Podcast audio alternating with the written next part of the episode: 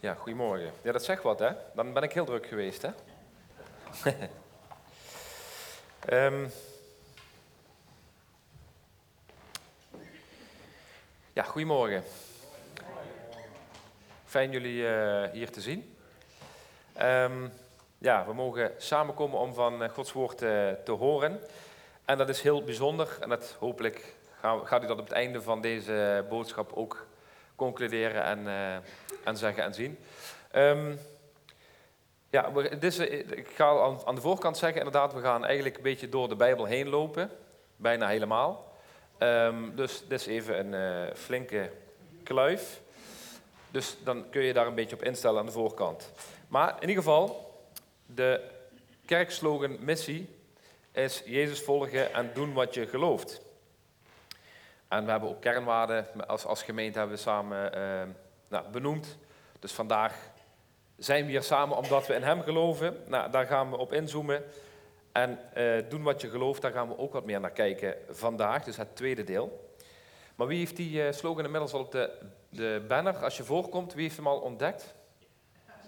Ja, nou ja, goed, nu dus in ieder geval sowieso. Maar, ja. Dus uh, u zult hem op meerdere plekken gaan, gaan tegenkomen. Maar vandaag zoomen we dus in op het tweede deel van de kerkslogan. Uh, kijken we naar voorbeelden in de Bijbel waar we het verschil gaan zien tussen niet doen wat je gelooft en wel doen wat je gelooft. En zullen we samen ontdekken waarom het niet een kwestie is van, uh, nou ja, dit is een optie of nou ja, dat zouden we eventueel kunnen doen. Um, maar dat het een allesbepalend verschil is. Uh, voor ons, in ons eigen leven, maar ook voor ons als kerk. Um, en ook al heeft God alle vrijheid gegeven aan ons om te zeggen, nou ja, we hebben eigen keuzes, we kunnen zelf helemaal zelf bepalen wat we doen en wat we willen, waarvoor we kiezen. Maar alsnog zit er geen enkele vrijblijvendheid in, want de keuzes die je maakt om dat wel of niet te doen, ja, die eh, is alles bepalend. Dat is gewoon een gegeven, zeg maar. Um, en wat dat betreft zit er dus eigenlijk weinig tussen. Dus doen wat je gelooft, dat kun je ook op vele manieren uitleggen. Daar hebben we ook bewust uh, voor gekozen. Hè. Dat kan zijn omzien naar elkaar. Dat kan zijn uh, omzien naar de armen, naar wezen, naar, naar, naar, naar de weduwe. Uh, dat kan allemaal een voorbeeld zijn van doen wat je gelooft. Um, maar doen wat je gelooft kan ook simpelweg zijn de woorden die God tot ons spreekt, niet alleen leren erkennen, leren erover lezen, maar die ook gehoorzaam zijn, gehoorzaam zijn dus gewoon zijn woorden doen. Um, en dat kun je ook uitleggen als doen wat je gelooft. En dat is dus waar we vandaag wat meer op gaan inzoomen. Gehoorzamen naar Gods woorden. Um, ja, dat is hetgeen waar het vandaag eigenlijk over gaat. En niet alleen gehoorzamen, maar überhaupt over Gods woorden. En um, uh, vandaag staat er een, bijbel, een bijbeltekst centraal en ik zou jullie willen vragen. Alle andere bijbelteksten die er langskomen hoef je niet op te zoeken. Uh, met dank aan uh, Frank die vandaag topsport moet bedrijven voor alle teksten die voorbij gaan komen. Maar één tekst zou ik jullie wel willen vragen om die alvast op te zoeken. In jullie app of in de Bijbel. En dat is 2 Timotheus hoofdstuk 4. En hou die gewoon even bij je op schoot of in de aanslag. Want daar, daar werken we naartoe met z'n allen.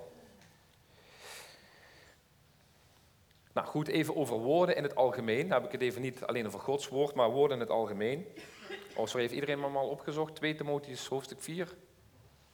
Misschien was ik wat snel. Ja, oké. Nou, woorden in het algemeen, dus los van uh, Gods woord, maar woorden in het algemeen, die hebben invloed op ons. Die be beïnvloeden ons elke dag. Meer dan dat we ons vaak beseffen. Ons leven is gevormd door woorden. En ze zijn bepalend in ons leven al van jongs af aan, word je gevormd door woorden. We beïnvloeden elkaar met woorden. Voor degenen die ons nog niet kennen, uh, foto uh, van ons gezin. Niet schrikken. Um, ja, ja, ja. Um, maar goed, vanaf het begin af aan hebben wij, zeg maar, elkaar en wij als ouders, onze jongens, eh, dingen geleerd en hun beïnvloed door het gebruiken van woorden. In het begin, toen ze nog een stuk jonger waren, wie is mama, wie is papa, nou, wie, wie zeggen ze eerst, weet je wel. Nou, dat soort woorden, in het begin nog allemaal heel belangrijk. Um, en toen ze nog klein waren, ik weet niet of jullie nog kunnen herinneren jongens, maar toen hebben we zelfs gezongen, weet je s'avonds voor het slapen gaan. Ik kan slapen, ik ben moe. Ja, ik ben niet zo'n goede zanger, maar in ieder geval, eh, dan zingen we ook woorden over hun. En daarna dan gaan, ze, uh, gaan ze meezingen. Maar goed, ze gaan daarna kruipen, lopen. Allemaal tot stand gekomen door aanmoediging, door instructie. Soms ook uh, beïnvloeden we ze door correctie te geven. Of nou ja, bij te sturen of dingen uit te leggen. Maar hoe verder ze opgroeien, hoe steeds meer andere mensen woorden tot hun hebben gesproken in hun leven. Ehm, nou, snel al natuurlijk uh, de opa's, de oma's, de juffrouw, op een gegeven moment familie, vriendjes van school. Nou, dan wordt het al, ja, die, die zeggen ook dingen waarvan je denkt, daar heb je geen invloed op. op de sportclub bijvoorbeeld, in, het geval, in hun geval dan gelukkig ook de zonderschoolleiders, de jeugdgroepleiders, vrienden van de kerk. Maar een van mijn grotere zorgen was dat ze ehm, op een gegeven moment, dan gaan ze deze krijgen. En die willen ze liefst zo, vroeg mogelijk. Um, maar dan krijgen ze woorden en berichten naar zich toe, waarbij echt letterlijk Jan en Alleman alle berichten, alle woorden uh, binnenkrijgen um, van letterlijk de hele wereld. En op hun leeftijd zoals ze nu zijn, is dat gemiddeld drie uur per dag. Dus kinderen op die leeftijd zitten gemiddeld drie uur per dag uh, niet op de telefoon, niet op internet, alleen op social media. Um, nou, en over social media gesproken. Het is allemaal eigenlijk in mijn generatie ontstaan. Uh, en we hebben er zelf mee moeten leren omgaan. En uh, nog steeds zitten we ook nog middenin. Maar afgelopen weken, ik weet niet of je dat meegekregen op de radio, tv, uh, praatprogramma's, verschijnt steeds meer onderzoek. En er ehm, zijn nieuwe onderzoeken gepubliceerd over het gebruik van social media, wat het met je doet. Um, maar de uitkomsten van die onderzoeken um, die, zijn wel, die laten een duidelijke lijn zien. Als je zeg maar, zo'n grote hoeveelheid tijd daardoor wordt blootgesteld aan dat soort berichten die je op je afgestuurd krijgt en hoeveel je daarmee bezig bent. Um, en wat het met je doet, nog veel belangrijker in dat onderzoek, wat het met je doet als je opgroeit en dus in de ontwikkelingsfase van een kind zit. En dat is uh, best wel heftig. Het verstoort, ontwricht de ontwikkeling en heeft zeer grote impact. dus niet alleen op onze kinderen, maar ook op onszelf heeft het gewoon impact. Het beïnvloedt ons. Die woorden, die berichten beïnvloeden ons. Die vormen ons, vormen onze kinderen. Uh, door, door al die berichten die op hun afkomen.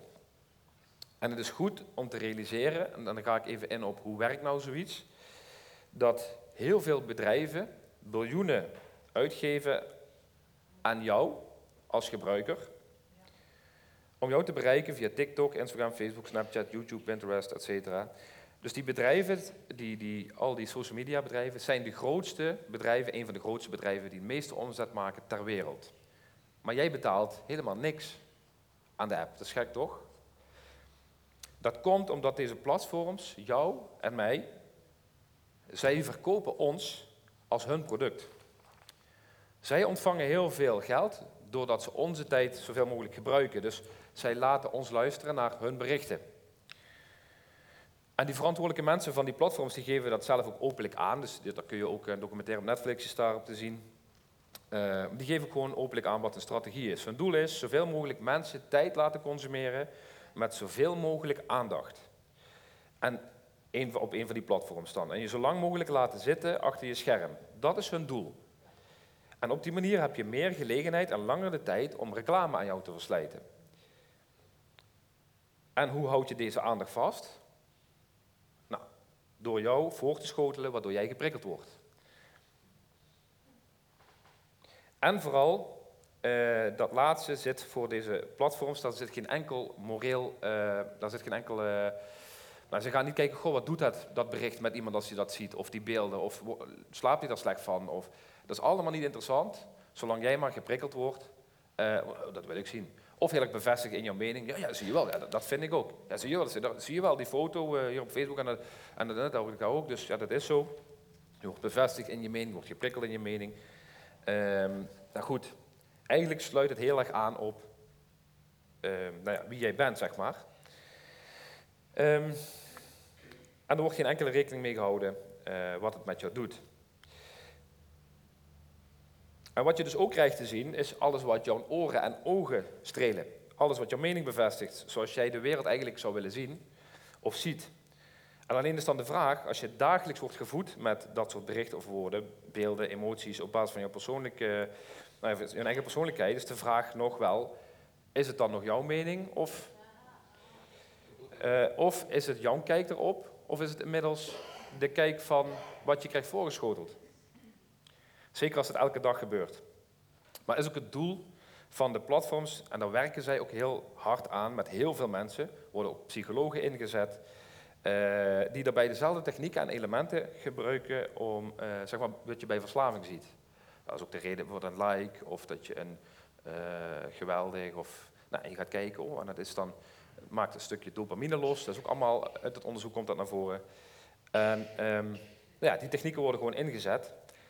Um, en dat is allemaal inzichtelijk inmiddels. En dat onderzoek laat dat dus zien. Maar het is nog niet gereguleerd. Even een paar highlights nog, even als laatste wat betreft dat social media stukje. En uh, nou ja, uh, waardoor we ons laten beïnvloeden door welke woorden. Een paar highlights van het onderzoek is, gemiddeld besteden we twee uur per dag, gemiddeld, hè, dus verschillende leeftijdscategorieën, en verschillende, maar gemiddeld twee uur, bijna twee uur per dag aan social media. En we besteden vijf en een half uur per dag op het internet. Nou, de uitslag van die onderzoeken onder de streep is dat het voor kinderen de emotionele sociale ontwikkeling ernstig verstoort. Ze kunnen minder goed leren. Ze weten minder goed hoe ze om moeten gaan met hun emoties. Het geeft een grote achterstand, grote achterstand op de ontwikkeling van taal. Het verslechtert de essentiële hechting met je ouders. Daar heb je de heel, heel je leven daarna, is dat van super groot belang. Um, nou, ontwikkeling van je sociale contacten, het verstoort je slaapritme. Niet alleen voor de ontwikkeling van kinderen of voor kinderen, maar ook voor ons als volwassenen is dat laatste het geval. Uh, het heeft een slechte werking voor iedere gebruiker. En typisch is, gebruiker, dat woord gebruiker is, dat gebruik je bij iemand die ergens aan verslaafd is, aan, aan middelen of alcohol. En social media, die, die twee worden gebruikers genoemd. Maar goed, Um, wat ook uit het onderzoek is gebleken is dat er rechtstreeks verband is, gekoppeld aan het gebruik van social media. Slecht voor je ogen, nou goed, die is nog wel, uh, konden we zelf nog bedenken. Uh, slaapproblemen, maar het zorgt ook voor geheugenverlies en concentratieproblemen. Dus uh, daarnaast heeft het op, op sociaal vlak gebruik van social media gezorgd voor een grote stijging van depressie, van eenzaamheid, van angststoornissen en het heeft geleid tot een sterke toename van het aantal suïcidegevallen suïcidegevallen. Dus rechtstreeks gekoppeld aan social media gebruik. Dus niet over de ontwikkelingen van nu. Dus dat, dat wijst dat onderzoek uit. Dus dat is echt wel ernstig. Met andere woorden, kunnen we constateren en gewoon vaststellen, feitelijk, door objectieve en onafhankelijke onderzoeken, dat de inhoud en de hoeveelheid van deze berichten is gewoon niet goed voor ons, heeft een zeer grote invloed op ons. Woorden, berichten hebben invloed op ons. Zeker als dat elke dag terugkomt. Social media hoeft overigens, mijn betoog is niet van uh, social media is zonde en als je in de kerk komt dan mag je dat niet, weet je, dat, dat uh, is niet mijn betoog. Dus prima als je zegt, nou ja leuk, ik uh, zie mensen niet zo heel vaak, maar ik vind het leuk om te volgen wat je doet. Of als iemand het leuk vindt om dingen te delen. nou ja, weet ik veel, als ik, ik ben naar Spanje geweest een week, nou dan deel ik erop los. En dan kan iedereen daarvan meegenieten. Nou prima, leuk, kunnen mensen meekijken als ze dat willen. Maar dan is dat, zeg maar, dan kies je daarvoor en de ander kiest daar ook een beetje voor. Maar het gaat er in ieder geval om dat je bewust bent. Maar dat geldt ook voor andere social, zeg maar de oude social media, zo gezegd. Hè? Dus gewoon de films, de krant. Dus het is in die zin niks nieuws. Alleen de hoeveelheid en de toegankelijkheid is anders. En voorheen koos je ervoor, nou, ik ga naar die film. Of, nou, lijkt me toch niet verstandig. Bij social media is het zo dat we er vaak niet bewust van zijn waarmee en hoe we worden beïnvloed en hoe dat, hoe dat werkt. Nou, dus nou goed, je, je bewust, bewustwording daarvan. Woorden, berichten hebben allemaal invloed op ons. En als het goed is, komen we ook naar de kerk. Nou ja, met zo'n ding, ja, maar vooral om ons te laten beïnvloeden. Want je hebt daar ook, op dit ding staat een hele hoop. Ik, eh, dat is ook zeg maar alles waarmee ik werk. Je mail, je wekker, je, nou ja, goed. Oh ja, je kan ook mee bellen. Maar je, uh, daar staat ook een Bijbel-app op. Dus eventjes, er zijn ook echt wel genoeg goede dingen aan. Maar um, het gaat om hoe je het gebruikt en dat je er bewust van bent. Dat is even wat ik daarmee wilde aangeven. Uh, en dan kun je daar zelf een keuze in maken.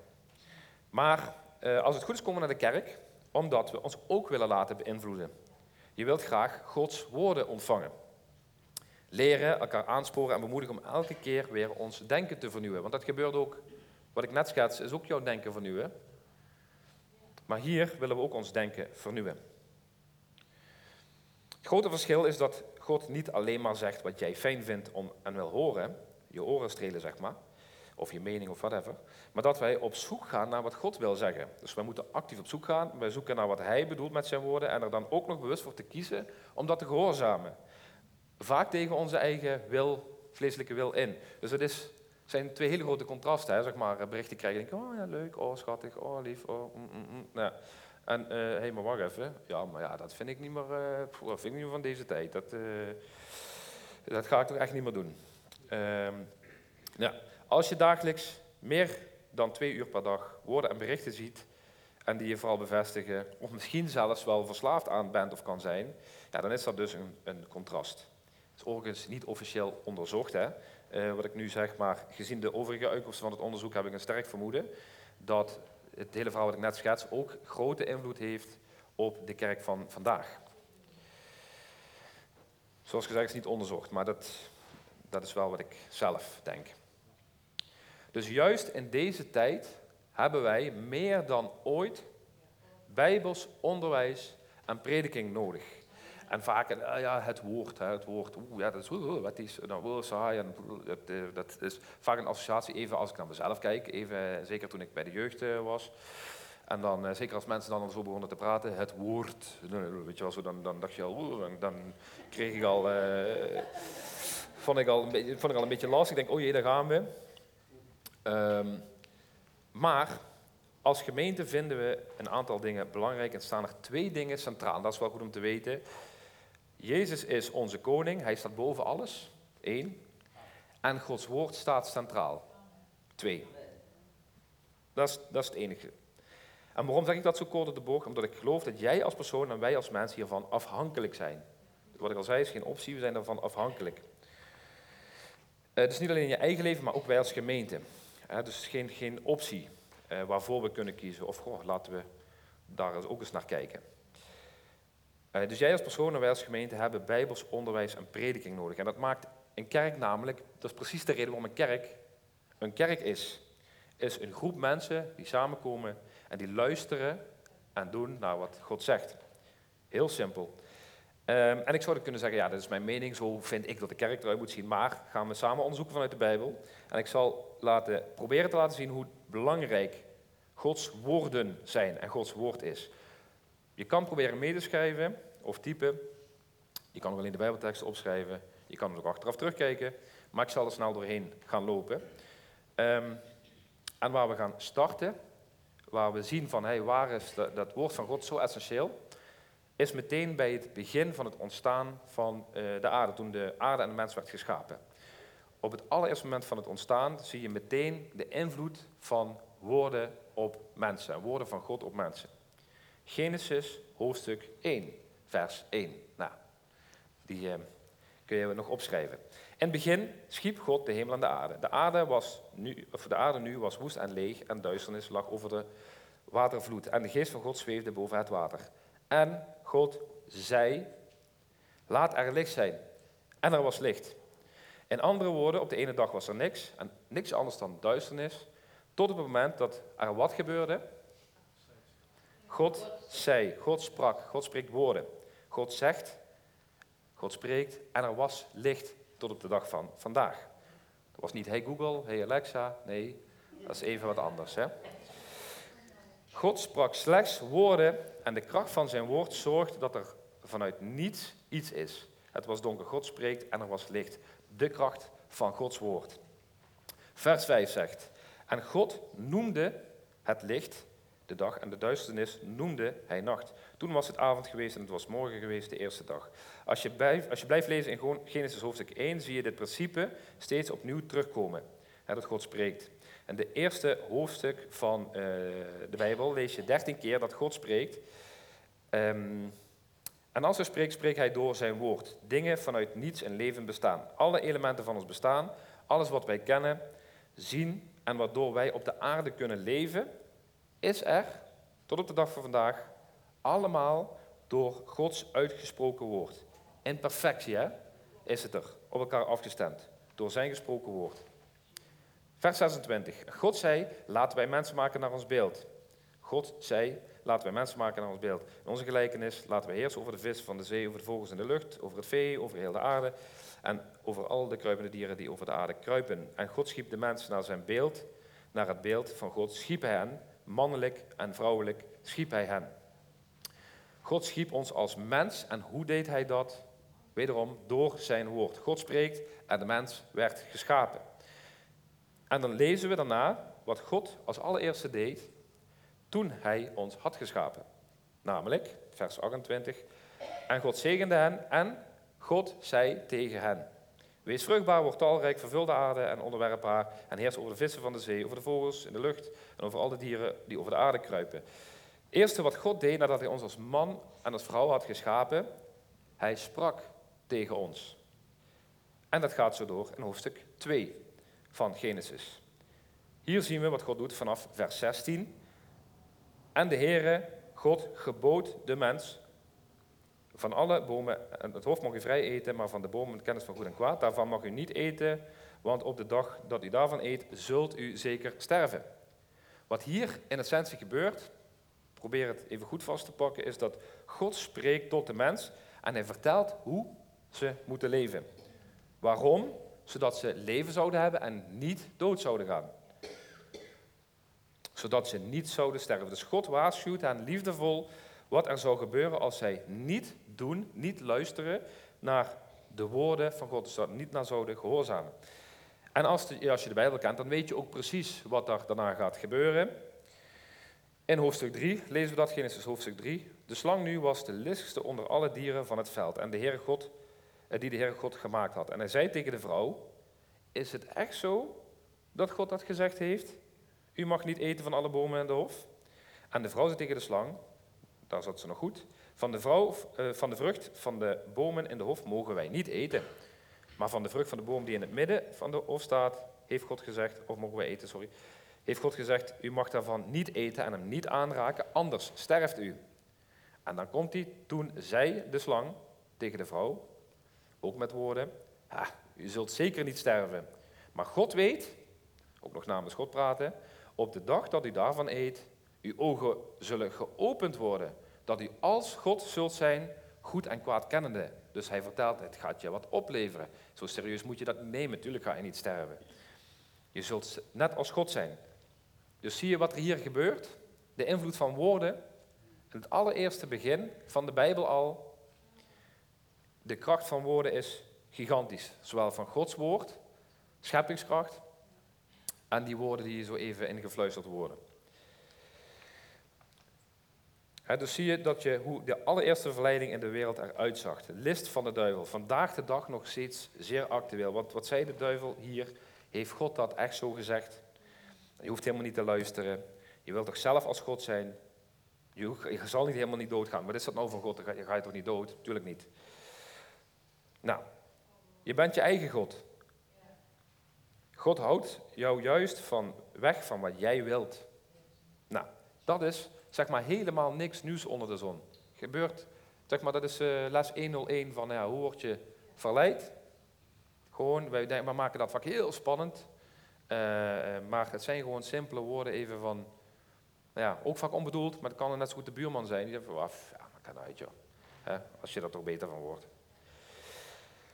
Het is in ieder geval precies dezelfde manier van verleiding waarmee je elke dag, waar wij elke dag, waar ik elke dag opnieuw mee word geconfronteerd.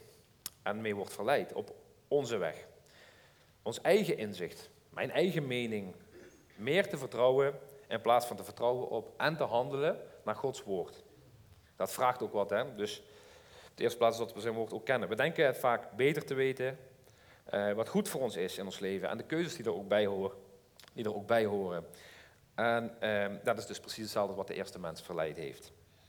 En ook precies wat zij hebben gedaan. Niet geluisterd naar Gods woorden. Niet doen wat zij hebben gehoord van God. En als je ook niet weet wat God heeft gezegd, of daardoor ook niet gelooft wat hij zegt, van ja, zul je sterven, dat zal wel een beetje meevallen, dan is het automatische gevolg, ja, dan zul je ook niet doen wat hij zegt. Dan zul je niet doen wat je gelooft, anders geformuleerd. En de gevolgen van niet doen wat God zegt, maar die kennen we ook allemaal. Het gevolg was dat we te maken kregen met zonde en alle gevolgen waar wij vandaag de dag nog steeds mee te maken hebben. Elke dag opnieuw, nog steeds, worden wij geconfronteerd met onrecht, met verdriet, met ziekte, met dood, verderf, ga zo maar door. De oorzaak en het begin hiervan is allemaal het gevolg van niet luisteren naar de woorden, naar het woord van God. Beetje verdraaien, niet altijd serieus nemen, een beetje eraan toevoegen of eraan afdoen. Nou, zoals ik al zei, niet alle tijd om, om er helemaal doorheen te lopen, maar vanaf Genesis 3 en alles wat daarna gebeurt, en dan bedoel ik echt alles wat daarna in de Bijbel staat, de kern van alles wat dan gebeurt, is, draait om het gegeven of mensen daarna wel of niet luisteren naar Gods woord. En doen wat hij zegt. Echt alles draait om. Gaan we snel doorheen. In de hoofdstukken die erna komen lezen we verhalen als de zonvloed, waar de hele aarde en de mensheid onder water komt te staan en net niet wordt weggewaagd, behalve die ene die wel gehoorzaam was aan Gods woord. U weet als het goed is wie ik bedoel. Daarna lezen we het Bijbelverhaal over de hele mensheid die wordt verdeeld over de aarde en niet meer kunnen communiceren met elkaar. Allemaal verdeeld omdat ze, verdeeldheid omdat ze niet luisterden en niet gehoorzaamden naar Gods woord. Daardoor liepen ze eigenlijk steeds het leven mis, letterlijk. Met dood tot gevolg, verderf en nou, verdeling, etc. Maar ondanks onze structurele ongehoorzaamheid en onze volharding daarin, dat is de hele lijn wat je elke keer weer terug blijft zien, alleen maar door en dankzij Gods grenzeloze liefde en geduld, wat Rijn net ook al zei bij het laatste lied, alleen daarom, door zijn genade, nam God zelf het initiatief om relatie aan te gaan met een naam genaamd Abraham. Genesis hoofdstuk 12 lezen we dat God tot hem spreekt en dat Abraham luistert naar God. En Abraham luistert er niet alleen maar naar, maar vertrouwt Gods woord. Hij gelooft het en hij handelt ernaar. Hij gelooft Gods woord en doet wat hij gelooft. En door Gods liefde en de gehoorzaamheid van Abraham is dit het begin van het volk van God. Nou, het verhaal gaat verder in het Bijbelboek Exodus. Gaat het over een andere man genaamd Mozes. Hij luistert ook naar Gods woorden en gehoorzaamt God. En dit zien we gebeuren bij onder andere de brandende braamstruik. En verder in het verhaal lezen we dat hij Gods volk bevrijdt uit slavernij uit Egypte. Is het gevolg van wel luisteren naar Gods woord. Uiteindelijk komt Mozes op een berg en je raadt het natuurlijk al wat hier gebeurt. God spreekt. Hij roept naar hem en geeft zijn woord. Exodus hoofdstuk 20. God geeft zijn tien geboden en daarna nog andere aanvullende bijzondere wetten. Eh, hoofdstuk daarna. Eh, deze heeft hij ze gegeven. Waarom? Omdat ze zouden leven. Er is dus, wat ik net heb gezegd, allemaal al het een en ander aan vooraf gegaan, met een bekende uitkomst tot gevolg. En God geeft hier deze wetten en regels zodat ze zouden leven. Dan in Exodus hoofdstuk 24 vanaf vers 3. Hier lezen we dat Mozes Gods woord ontvangt. En kijk naar wat Mozes vervolgens doet. Dus hij ontvangt eh, ehm, dat, dat woord van God. Dus Mozes kwam terug, vers 3, en vertelde al de woorden van de Heer en al de bepalingen aan het volk. Toen antwoordde heel het volk eenstemmig en zeiden, al de woorden die de Heer gesproken heeft, zullen wij doen, zeiden ze. Wat we hier zien gebeuren, wordt een patroon die je steeds terugziet in de Bijbel. En je ziet het door heel de geschiedenis heen, al duizenden jaren lang, vanaf deze dag, waarover we hier lezen, dus in die Bijbeltekst, eh, in Exodus hoofdstuk 24, vers 3. Sindsdien komen mensen bij elkaar om naar Gods woorden te luisteren. Dat is eigenlijk hier het moment vanaf dat, uh, waar, waar je dat ziet gebeuren. Nou, dan Luister eens naar de Bijbelpassage in Deuteronomium 4, vers 1 en 2. Hier spreekt Mozes de woorden van God naar Gods volk. Luister dus, vers 1, Israël, naar de wetten en regels waarin ik u onderwijs en kom ze na. Dan blijft u leven. U kunt uw lat in bezit nemen doordat de Heer, uw God, van uw voorouders u zal geven. Voeg niets toe aan wat ik u voorschrijf en doe er niets van af. Houd u aan de geboden dat ik u geef. Het zijn de geboden van de Heer uw God. Nou, dan lezen we verder in vers 5. Zoals de Heer, mijn God, mij heeft opgedragen, leer ik uw wetten en regels waarna u moet handelen in het land dat u in bezit zult nemen. Leef ze strikt na, dan toont u wijsheid en inzicht. Alle volken die dat zien, alle mensen om hen heen, en die die wet horen, zullen zeggen, wat is dat grote volk wijs en verstandig. Want welk volk, hoe groot ook, heeft God zo dichtbij als wij, de Heere, onze God, telkens als we hem om hulp roepen. En welk volk, hoe groot ook, heeft wetten en regels zo rechtvaardig als het onderricht dat ik u nu geef. Dus dit is de markering en het verschil met alle volken, alle andere volken van de wereld. Zij waren apart gezet en anders dan alle volken. En waarom was dat zo? Omdat zij het woord van God hadden ontvangen. En zij hebben de wijsheid van God en eigenlijk het leven ontvangen van God zelf. Nou, en dat is ook de reden dat God zegt in Deuteronomie 6, vers, vanaf vers 6. Deze woorden die ik u heden gebied, moeten in uw hart zijn.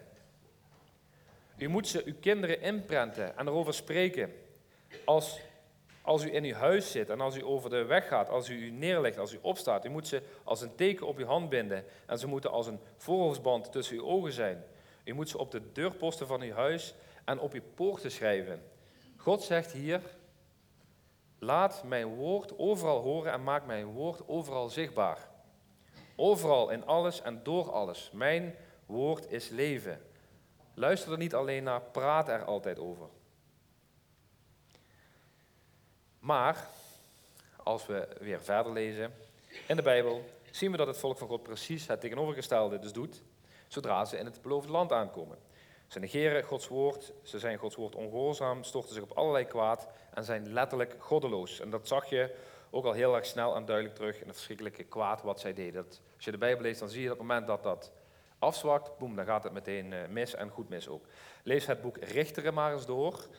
Dat is echt, echt verschrikkelijk. Het boek Richteren, nou, lees het maar eens door. Dus daarom stelde God daarna een groep mensen aan, bekend als de profeten. En die profeten hadden doorgaans de ondankbare taak om mensen aan Gods woord te herinneren. Dat hadden we dus nodig. Maar dat wilden we niet. Maar goed. Uh, een voorbeeld is het verhaal van de profeet Samuel. Lezen we in 1 Samuel hoofdstuk 3. Vanaf vers 1. De jonge Samuel diende dus de Heer onder de hoede van Eli. Er klonken in die tijd zelden woorden van de Heer. En er braken geen visioenen door. Ook, nou ja, typisch zou ik bijna zeggen. Alsof we er invloed op hebben. Op het moment dat wij het links laten liggen, ja, moeten we dan verwachten dat er veel woorden van de Heer zouden klinken. Maar goed. Het betekent dus mensen die luisterden helemaal niet meer naar Gods woord. Het einde van dit hoofdstuk, vers 21, daar lezen we dus, dat was, toen was, was dat heel zeldzaam, en de Heere bleef in Silo verschijnen aan hem. De Heere openbaarde zich dus aan Samuel en Silo. En hoe? Door het woord van de Heere. Zo openbaarde hij zich. Dus God sprak hier tegen een profeet en via de profeet kwam het woord bij Gods volk terecht. Maar, zoals ik al zei, het volk luisterde ook niet naar de profeten. Ondanks Samuel en andere profeten die er geweest zijn, zie je toch dat het er heel slecht aan toe gaat. Ook toen er koningen werden aangesteld. En het hele Oude Testament zie je dat Gods volk steeds weer vervalt in zonde, met overspel, met dood en verderf tot gevolg. En heel af en toe was er weliswaar wel een lichtpuntje te ontdekken. En, de, en het voorbeeld hiervan is koning Josia. Lees maar eens mee wat hier eh, gebeurt en wat daar ook centraal in staat. Waarom dat een lichtpuntje is. Dat is in 2 Kronieken hoofdstuk 34 vanaf vers 14. Dan we het volgende. Joshua, Joshua ja, was even flink aan het opruimen en er goed met de bezem doorheen aan het gaan, wat onder andere afgoderij betreft. Uh, vervolgens wordt er wat gevonden in de tempel. Dus daar is even de context van het verhaal. Vanaf vers 14. Bij het tevoorschijn halen van het zilver dat aan de tempel was afgedragen, vond de hoge priester Shilkia een boekrol met de tekst van de wet van de Heer, die door Mozes was overgeleverd. Shilkia zei tegen hofschrijver Safan, ik heb hier in de tempel van de Heer een boekrol gevonden met de tekst van de wet. Safan nam het boek in ontvangst en bracht het naar de koning. Eerst bracht hij de koning verslag uit, alles wat uw dienaar hebt opgedragen is gebeurd. Het zilver dat in de tempel van de Heer bewaard wordt, is tevoorschijn gehaald en aan de bouwmeesters van de werklieden overhandigd.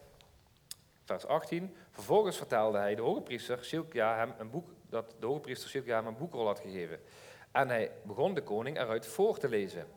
Bij het horen van de tekst van de wet scheurde de koning zijn kleren. Hij beval Silkia, uh, Achikam, de zoon van Safan, Abdon, de zoon van Misha, de hoofdschrijver van Safan en zijn persoonlijke dienaar Asaja, gaat ter wille van mij en ter wille van het volk dat in Israël en Juda is overgebleven, de Heer raadplegen over de inhoud van de boekrol die we gevonden hebben. Want het kan niet anders of de Heer heeft zijn hevige woede over ons uitgestort, omdat, omdat onze voorouders zich niet hebben gehouden aan de woorden van de Heer en niet hebben nageleefd wat in dit boek geschreven staat.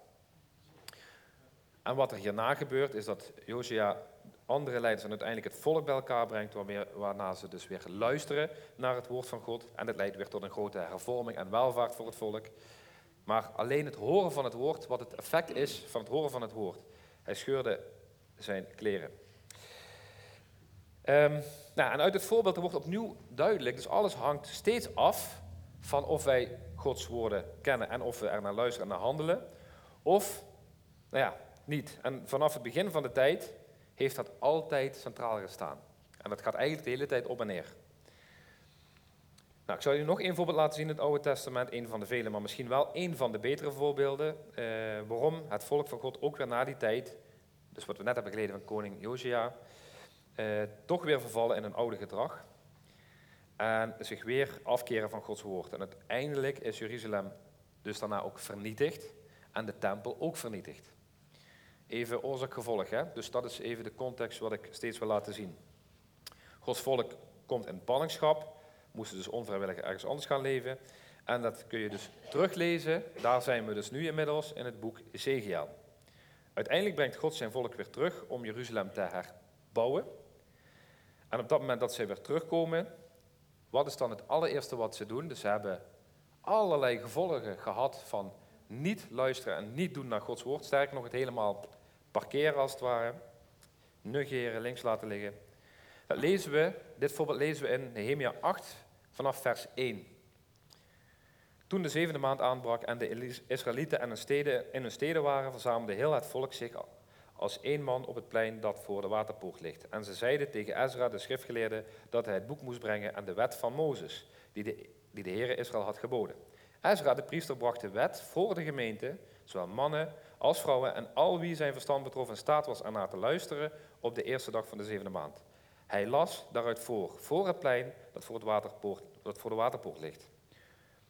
Vanaf het morgenlicht tot de middag, lange dienst hè, ten overstaan van de mannen, de vrouwen en nou, iedereen die ernaar kon luisteren. De oren van heel het volk waren gericht, dus met aandacht luisterden ze naar het wetboek. Ezra, de schriftgeleerde, stond op een oude vroging. Ehm, en hij stond naast een aantal mensen waarvan ik de namen niet uh, kan uitspreken. Um, maar Ezra opende het boek voor de ogen van het volk. Van heel het volk. Want hij stond hoger dan uh, het volk, omdat hij op dat plateautje stond. Toen hij het opende, ging heel het volk staan. Ezra loofde de Heer, de grote God. En heel, dus hij opende het boek voor de ogen van het volk. En heel het volk antwoordde onder het opheffen van hun handen, amen, amen. Zij knielden en begonnen zich neer te, of, uh, en bogen zich neer voor de Heer met het gezicht ter aarde. Nou, verschillende mensen en de levieten onderwezen het volk in de wet en het volk stond op zijn plaats. Dus heel het volk hief zijn handen op, waren samen in aanbidding, riepen amen, amen, knielden neer, lagen plat op de grond in groot ontzag, terwijl het enige wat er feitelijk gebeurde, het boek werd geopend en er werd uit voorgelezen. Ze openen het boek. En er waren ook meerdere mensen waren daar dus bij die ook meehielpen met het uitleggen ervan. Maar hopelijk is het plaatje duidelijk voor u. Uh, we hebben zojuist een tour gehad door de eeuwen heen in het Oude Testament, de eerste twee derde deel van de Bijbel. En de kern van deze geschiedenis en van de mensheid, het volk van God, laat vanaf het allereerste moment duidelijk zien wat het betekent om te leven vanuit Gods woord of zonder Gods woord. Te leven met of zonder God. En dus is er echt maar één optie. En dat is te luisteren, te gehoorzamen naar de woorden van degene die jou heeft geschapen.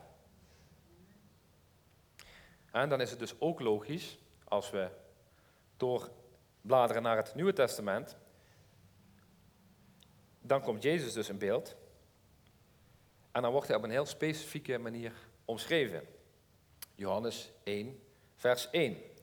En dat staat, in het begin was het woord, En het woord was bij God. En het woord was God. Hetzelfde hoofdstuk, vers 14. En het woord is vlees geworden. En het heeft onder ons gewoond. En we hebben zijn heerlijkheid gezien. Een heerlijkheid als van de enige geborene van de Vader, vol van genade en waarheid. Oftewel, Jezus zelf is het, wordt het woord van God genoemd. In het vlees. Het vlees geworden woord. Het woord is mens geworden. En Jezus is zijn naam. Toen Jezus op aarde kwam, wat kwam hij toen doen? Als we naar het eerste hoofdstuk van Marcus gaan, kunnen we dat lezen in vers 38. Dus wat kwam Jezus doen?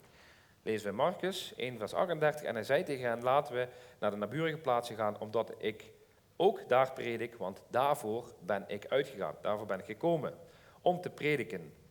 Jezus is gekomen om het woord te prediken. Daarom is hij gekomen om het woord van God te prediken en de woorden van God uit te spreken. En natuurlijk om daarna te sterven aan het kruis voor een ieder die Gods woord niet gehoorzamen. Maar dus dat je door je geloof en overgave aan Hem kun je op Jezus vertrouwen. Hierna stond Jezus op uit het graf, is naar de hemel opgevaren, heeft zijn Heilige Geest gestuurd. Ehm, en daarna, wat was het allereerste wat zijn volgelingen deden nadat ze de Heilige Geest hadden ontvangen? Nou ja, u raadt het al, hoop ik. Ze begonnen het woord van God te verkondigen. En dat lezen we in Handelingen hoofdstuk 2. Handelingen 2, vers 41. Zij nu, die zijn woord met vreugde aannamen, werden gedoopt en ongeveer 3000 zielen werden op die dag aan hen toegevoegd. Die zijn woord met vreugde aannamen. 3000 zielen. En in het Nieuwe Testament zien we hier eigenlijk de kerk ontstaan, doordat de mensen het woord verkondigen en doordat ze het woord leren kennen en ernaar luisteren. Dat is de oorzaak natuurlijk, ze ontvangen de Heilige Geest, alles wat ik net schets. Maar door het woord verkondigen ontstaat daar de eerste kerk. Kijk maar naar het volgende vers, vers 42. En zij verharden in de leer, oftewel het onderwijs daarin, van de apostelen en in de gemeenschap en het breken van het brood en in de gebeden. Dus het boek Handelingen vertelt het verhaal van de kerk in de eerste eeuw. En het draait allemaal om het delen van het woord, luisteren en het reageren daarop, het acteren, het gehoorzamen naar Gods woord. Handelingen 4, vers 4. En velen van hen die het woord gehoord hadden, geloofden. En het aantal mannen werd ongeveer 5000. Handelingen 6, vers 7. En het woord van God verbreidde zich. En het aantal discipelen in Jeruzalem nam sterk toe. En een grote menigte priesters werd aan het geloof gehoorzaam. Handelingen 8, vers 4. Zij dan, die overal verspreid waren, trokken het land door en verkondigden het woord. Handelingen 10, vers 44 is het evangelie inmiddels ook naar het buitenland verspreid, zogezegd, en naar andere volken. Petrus sprak hier op deze plaats tegen de heidenen.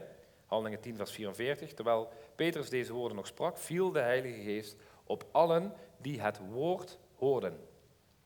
Handelingen 12, 24. En het woord van God verbreidde zich en nam toe. Handelingen 13, 48 tot 49. Toen nu de heidenen dit hoorden, verblijden zij zich en prezen het woord van de Heer. En er geloofden er zoveel als er bestemd waren voor het eeuwige leven.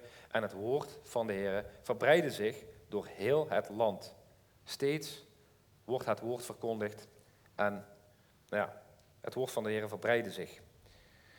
Volgende gedeelte en Paulus in Korinthe. Het volgende gedeelte is Paulus in Korinthe om daar onderwijs te geven. Handelingen vers 18, vers 11. En hij verbleef daar een jaar en zes maanden en gaf in hun midden onderwijs in het woord van God. Anderhalf jaar lang in Korinthe. Dan vervolgens gaat Paulus door naar uh, Efeze.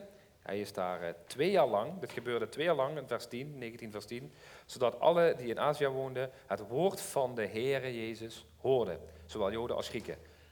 Aan het gevolg van deze twee jaar onderwijs in het woord lezen we in vers 20. Vers 20, zo zegevierde het woord en van de Heer en het vond steeds meer gehoor. Nou, in het volgende hoofdstuk 20 in Handelingen lezen we dat het onderwijs van Paulus zo lang doorgaat dat er een kind in slaap valt. En handelingen 20. Schrijf maar op. Valt een kind in slaap, zit in een raam. Derde verdieping valt hij gewoon te platter. Omdat dit Paulus die gaat maar zo lang door. De les uit dit gedeelte is duidelijk. Val niet in slaap tijdens de dienst.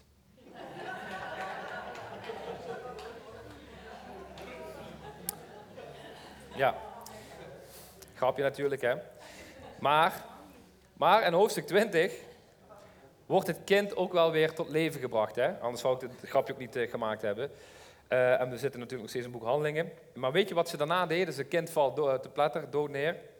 Ze gingen gewoon weer verder, nadat het weer tot leven was gebracht. Ze gingen gewoon weer verder met onderwijzen en delen van het woord. Ja, wij zouden zeggen, volgens mij laten we maar even zeggen, het is wel goed geweest zo, niet? Stop maar. Maar zij konden en wilden niet stoppen om het woord te delen en te leren in de kerk. Dus even terug, helemaal aan het begin. Had ik de Bijbeltekst genoemd, ik jullie gevraagd om die wel op te zoeken. Even op jullie schoot klaar te leggen. 2 Timotheus 4. Alle Bijbelteksten die ik tot nu allemaal heb opgenoemd op de beamer heb laten zien, zijn allemaal aan vooraf gegaan. En het bijzonder als het gaat over het woord van God.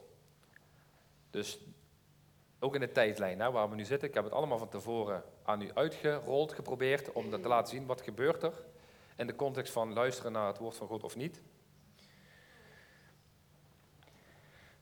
En dan komen we hier aan, bij het gedeelte van Paulus.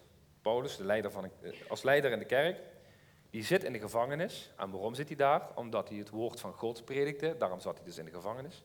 En Paulus die zegt in het Bijbelgedeelte tegen Timotheus, zeg maar iemand die hem altijd volgt, een jongere priester zo gezegd. Hij zegt tegen hem, het maakt niet uit wat het je zal kosten, maar verkondig het woord.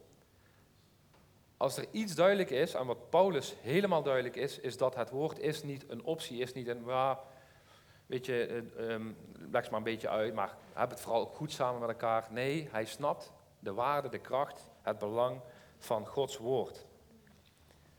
2 Timotheus 4, vers 1 tot en met 4. Leest u mee.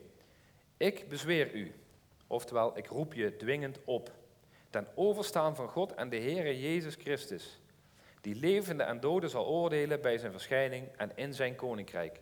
Hij zet het echt even, op scherper kun je het niet zetten. Hè? Hij zegt, predik het woord, volhard daarin, gelegen of ongelegen, weerleg, bestraf, vermaan, en dat met alle geduld en onderricht. Want er zal een tijd komen dat zij de gezonde leer niet zullen verdragen, maar dat zij zullen zoeken wat het gehoor streelt en voor zichzelf leraars zullen verzamelen, overeenkomstig hun eigen begeerten. Zij zullen hun, gehoor van de waarheid afkeren en zich keren tot verzinsels. God zegt, predik mijn woord. En wat is zijn woord? Dat lezen we in een paar versen hiervoor, 2 Timotheus hoofdstuk 3, vers 16 en 17. Heel de schrift is door God ingegeven. En het is nuttig om daarmee te onderwijzen, te weerleggen, te verbeteren en op te voeden in de rechtvaardigheid. Omdat de mens die God toebehoort volmaakt zou zijn tot elk goed werk volkomen toegerust. Dus de hele schrift van begin tot het einde, het leidt tot volmaaktheid en tot elk goed werk toegerust. Dan gaan we even weer terug naar het begin van mijn boodschap. Als herinnering, hoe vaak laten wij ons beïnvloeden door berichten en woorden, door mensen en bedrijven die wij niet eens kennen? Waar we eigenlijk niks tot weinig over weten. En hoeveel laten wij ons beïnvloeden door hun die eigenlijk alleen maar erop uit zijn om zoveel mogelijk van onze tijd te consumeren? Door onder andere jouw ogen en oren te strelen, jouw mening te bevestigen of te prikkelen, vaak ook met verzinsels. Allemaal zodat je hun berichten maar blijft horen en bekijken. Hoeveel van jouw tijd gaat er aan op? Aan woorden die jou beïnvloeden en vormen door mensen die je niet eens kent. Zeker in vergelijking, even een vervelende vraag, maar ik stel hem wel, zeker in vergelijking met hoeveel tijd je besteedt aan het horen van Gods woord.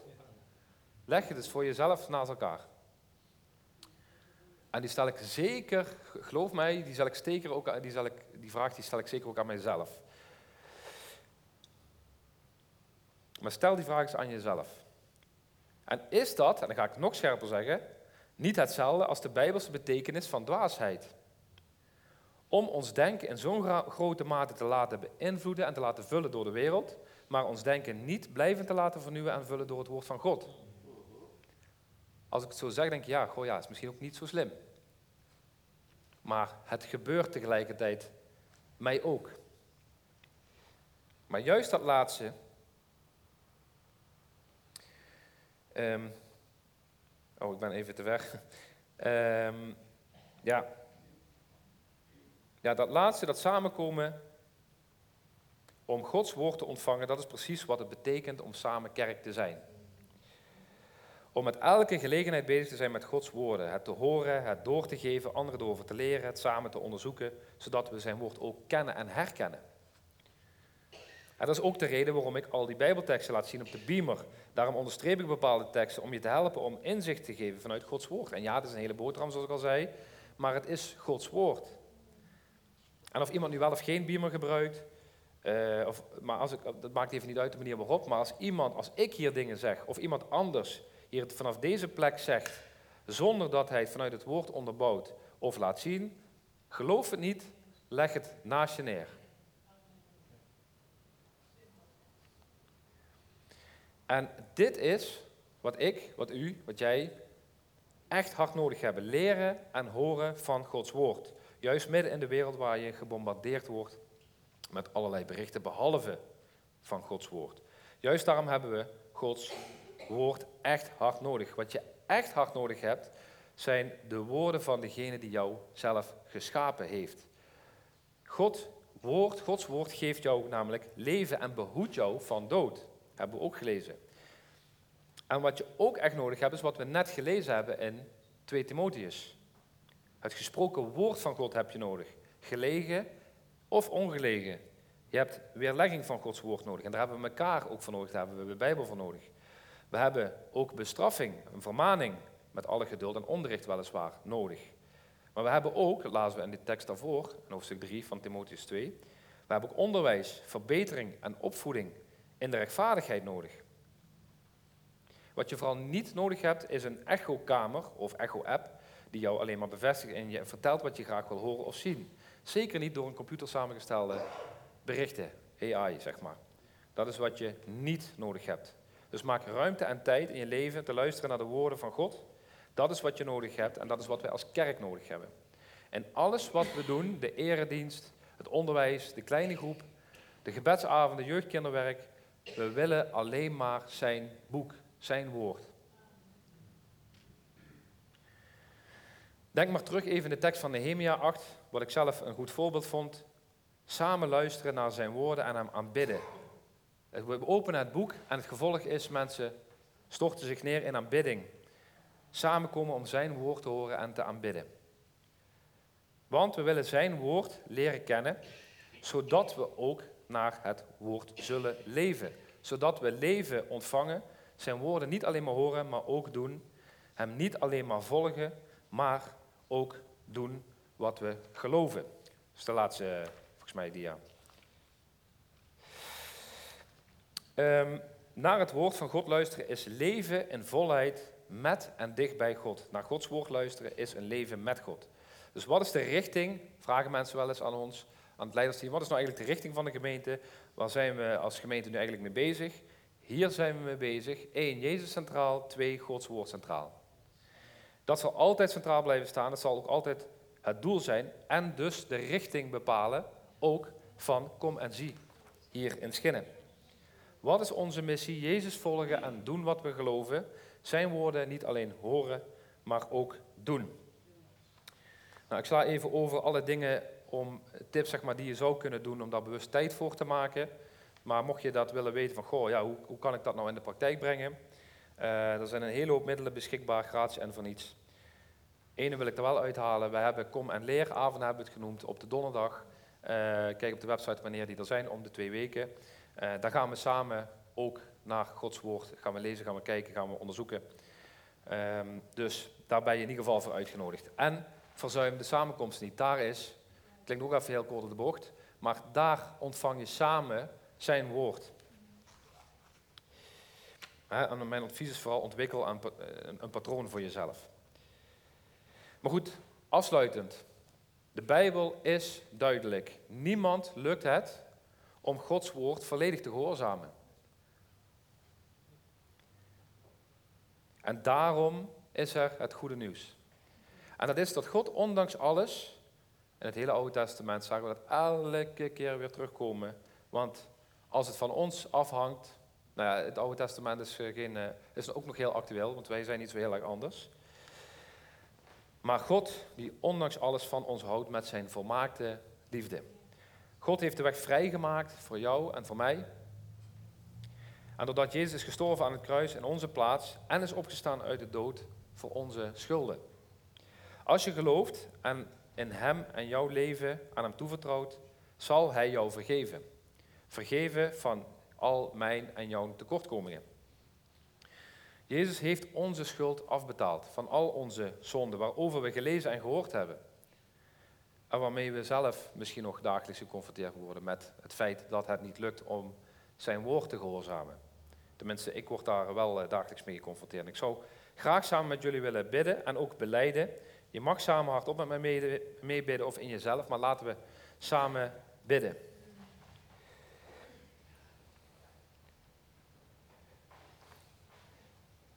Heer God, ik weet dat ik heb gezondigd tegen uw woord, maar ik geloof dat u, Heer Jezus, bent gestorven om de prijs te betalen voor mijn zonde. Ik wil mijn geloof in u beleiden en ik wil mijn leven aan u toevertrouwen. Heer, vergeef mij alsjeblieft van mijn zonde. Ik wil een leven met u. Ik wil luisteren naar uw woord en van uw woord en, en uw woord gehoorzamen. Door de kracht van de Heilige Geest, Heer, stort uw geest uit over mij en over ons.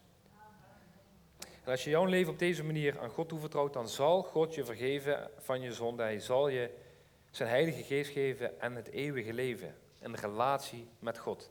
Voor degenen die hun leven al hebben toevertrouwd aan Hem, daarvoor wil ik bidden dat God je in je eigen individuele leven helpt om constant te luisteren naar Zijn woord. En ik bid dat God je zal helpen om je leven te leven in lijn met Zijn woord.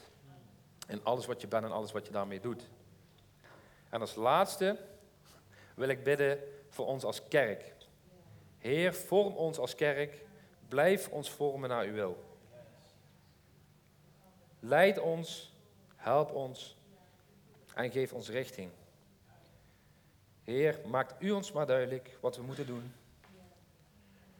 om op de beste manier invulling te geven aan uw gemeente, zodat het zo goed mogelijk overeenkomt met uw woord. Amen.